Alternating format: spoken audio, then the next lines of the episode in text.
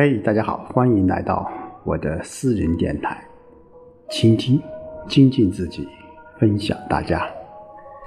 那今天我们继续和大家一起来分享《易经》的智慧。那今天我们来看看第十六卦——豫卦。那我们说上一卦是乾卦，那是《易经》六十四卦当中。啊，唯一的一卦，各个爻辞都是好的。那么紧接着第十六卦豫卦，那也可以说是跟它两个是呃相反的、相对的。我们说豫卦，我们从卦象来看，它上面是雷，啊，下面是地，那也就是说，下面是坤卦，那上面是震卦，那叫坤下震上啊，又叫雷地豫啊。那豫卦，嗯，它的卦辞啊，我们来看一下，叫豫逆见侯行师啊。我们说豫卦，它是。上面是一个震啊，雷我们知道是雷声啊，震动的时候啊，一个会有利于什么？哎，叫见侯行师啊，就是我们卦辞上面说的叫欲逆见侯行师。那另一个就是天地如之啊。我们说雷，雷声轰隆。它其实也是一种音乐盛典啊。我们说古代啊，其实我们很重视这个音乐的啊。那随着雷声这种震动啊，我们说山河、树木、花鸟啊都会动。我们也可以理解为这种动是地球上最美丽的音乐啊。所以说，雷声呢，它总给大地带来很多很多一些啊意想不到的美啊。所以乐记当中就会说：“移风移俗，莫善于乐。”啊，但是呢，我们说从这个爻辞来看，它每一爻可以说都不是太好啊，不是太好。所以在这里面，我们就又从另一个角度说，我们说，啊，什么叫做美，啊，什么叫做乐，它其实都是有一定的度的。好，我们来一起来看看。首先，我们来看卦辞啊，欲逆见侯行师，啊，欲是卦名，那逆见侯行师，那它为什么是逆见侯行师呢？啊，在这个团词当中说，玉是刚硬而志行，顺以动。啊，玉玉顺以动，故天地如之。而况见侯行师乎？天地以顺动，故日月不过而四时不退。圣人以顺动，则刑法轻而民服。欲之时亦大哉也。啊，什么意思？就在啊，欢乐啊，欢乐，因为在此卦象之中啊，有阳刚和阴柔这两个位置啊。我们从这个卦象来看啊，只有九四这一爻是阳爻，其他都是阴爻啊。那我们说阳爻九四在这里面，它是我们这一。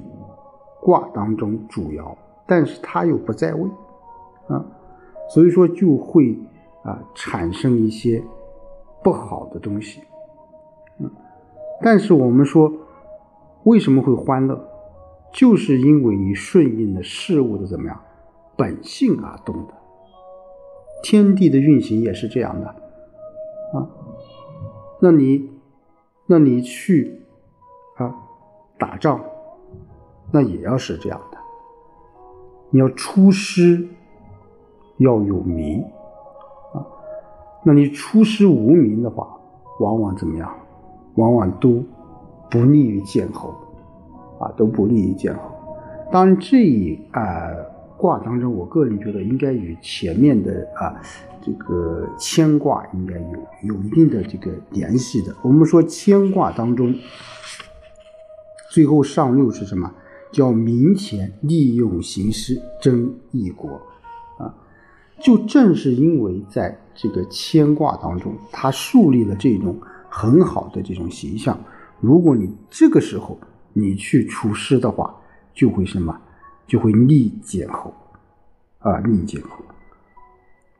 好，我们一起来看看这个啊爻辞啊，初六，敏玉凶啊，你看啊，初六我们说这是一个阴爻啊，它又怎么样？不在位啊，不在位。敏是什么？敏就是心中有感啊发出的这种声音。那是感情的自我这种表达啊，我们说敏敏，对不对啊？那敏玉就是什么自鸣得意发出的这种声音，它是不知不觉的这种唱出来的。那换句话，这种唱出来就是一种啊忘乎所以的这种吟唱。那这种你是随心所欲的，又自我感觉良好的这种得意洋洋的态度。肯定不会持久的。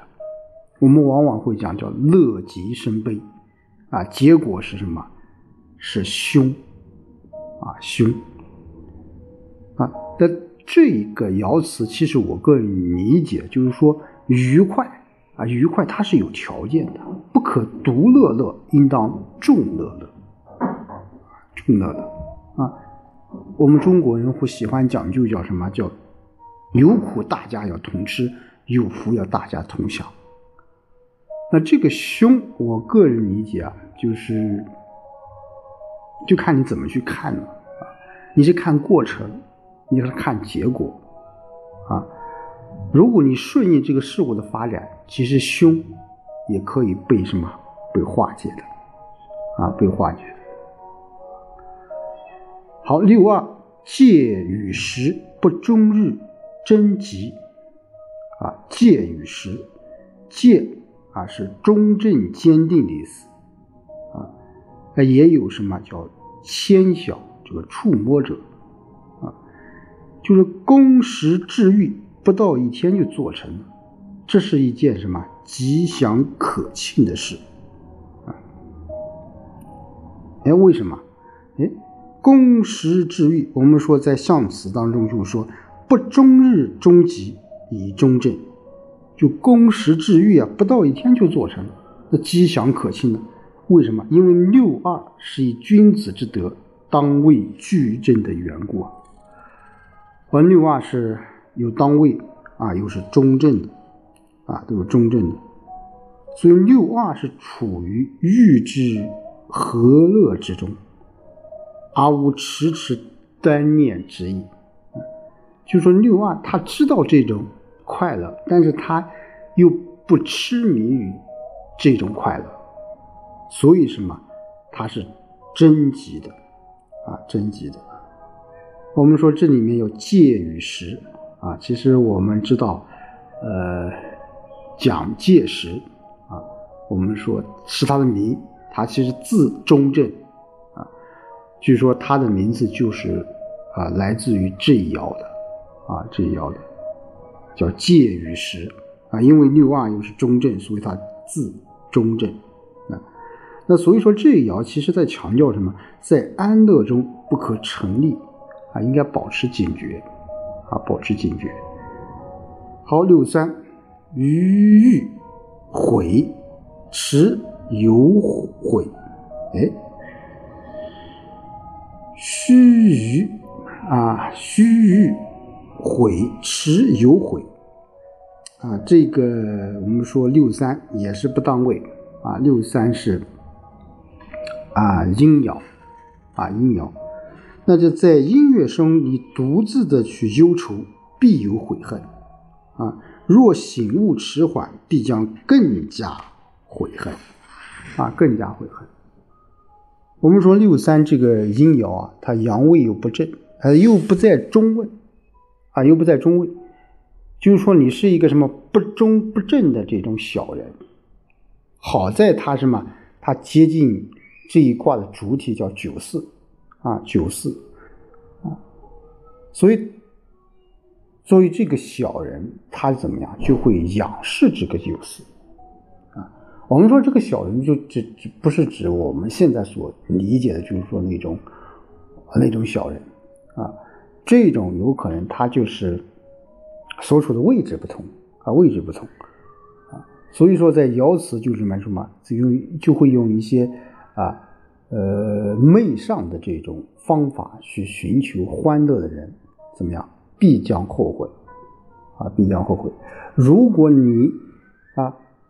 迟迟不悔恨的话，那会悔上加悔，悔上加悔，啊，所以就是说，我们这一爻辞当中，就是说，你做事的时候，知道错了，怎么样，要悔改，啊，不能一错再错，那叫错上加错，啊，所以说，这种安乐应当是靠自己正当的努力去取得的。而不是靠向别人的这种祈求而获得的。好，九四犹豫大有德，勿以朋贺哉。啊，九四我们刚才说了，这是豫卦当中唯一的一个阳爻啊，阳爻也是这一卦辞的主爻啊，和啊。就是通这个和，啊，簪，啊，就古代是用来这个弯头发的针形的这种首饰，那在这里面就引申为这种联合或者是聚会的这种意思，啊，九四什么？就人们依赖它啊得到这种欢乐，是犹豫，是什么？是大有所得的，是至诚不移的，啊，这会使自己的朋友就像。头发怎么样？哎，给用簪子给它聚拢在一起，啊，聚拢在一起。那九四是阳爻，是豫卦这个主卦啊。那五个阴爻都是来顺于它的，啊，它就大有德之象。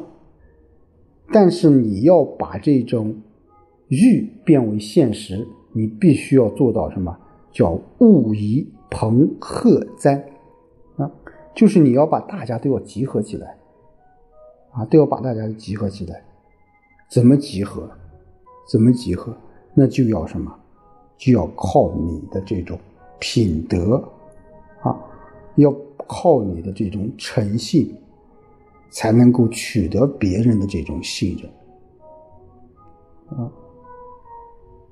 你诚信。你有良好的品德，你这样才人们才会来聚合，才会来协助你，啊，协助你。好，六五，贞吉，恒不死，啊，我们说六五是君位啊，至尊之位，但是他什么，又是不当位啊。那六五我们也可以理解为是一个怎么样？是一个柔弱的君子，或者是君王。为什么？他虽然在这样这个尊的位置，但是他要什么？依托于强臣。这个强臣就指九四啊，九四。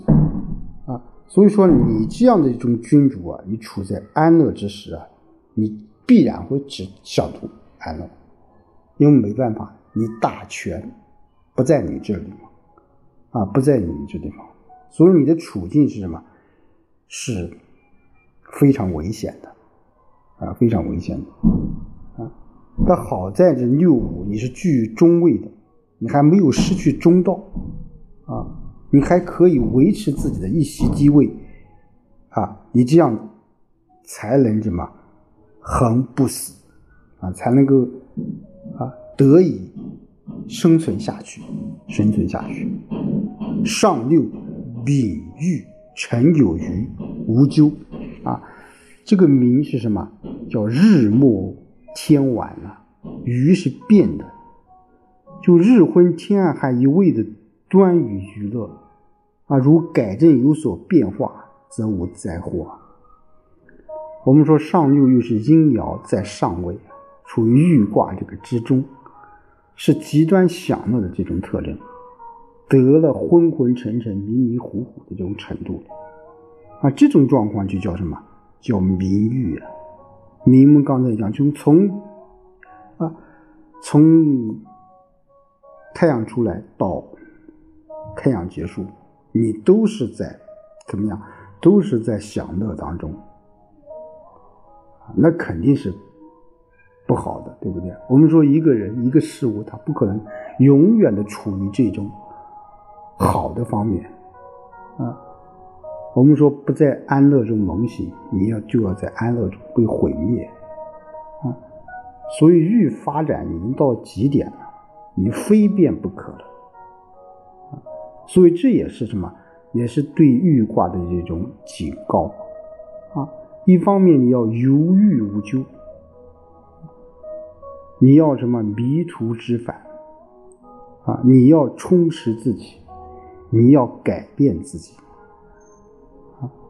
所以诚有余则无咎啊！你要有什么有所改变，你才没有灾祸。哥，哎。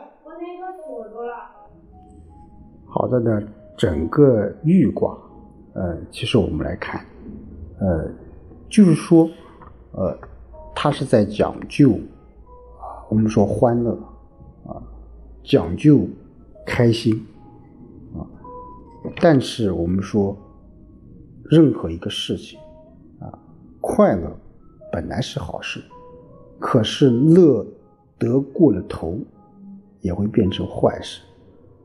啊，变成坏事。因此，我们说，呃，快乐我们是要追求的，但要真正去追求真正的快乐，而不是追求物质的这种享受、贪图的利益，甚至为了一时的这种享乐，你不顾一切、不择手段去做一些，甚至违法、违背这个常规的一些事情。这样的快乐，我觉得是不可取的，也是转瞬即逝的，也像流星一样，你只是划过夜空那一瞬，格外光彩耀人，但随之而来的将会是什么？坠落，甚至会甩得粉身碎骨。所以，快乐在我们身边，我们要快乐，我们随时都可得的。那只要我们调整好自己的心态。另外，我觉得快乐也需要分享，就只有把自己的快乐分享给大家，你才能怎么样更快乐。另外，我觉得就是说，世界也是美好的啊。当我们以微笑去面对世界时，我们就征服了世界。我们每个人面对着这个世界会遇到很多一些困难，那如何去面对啊？这个快乐或面对我们的困难，那还是那句话，叫有度啊，掌握方法，掌握这种度，我觉得是其中核心的要义。好，今天就和大家说到这里，我们下周再见。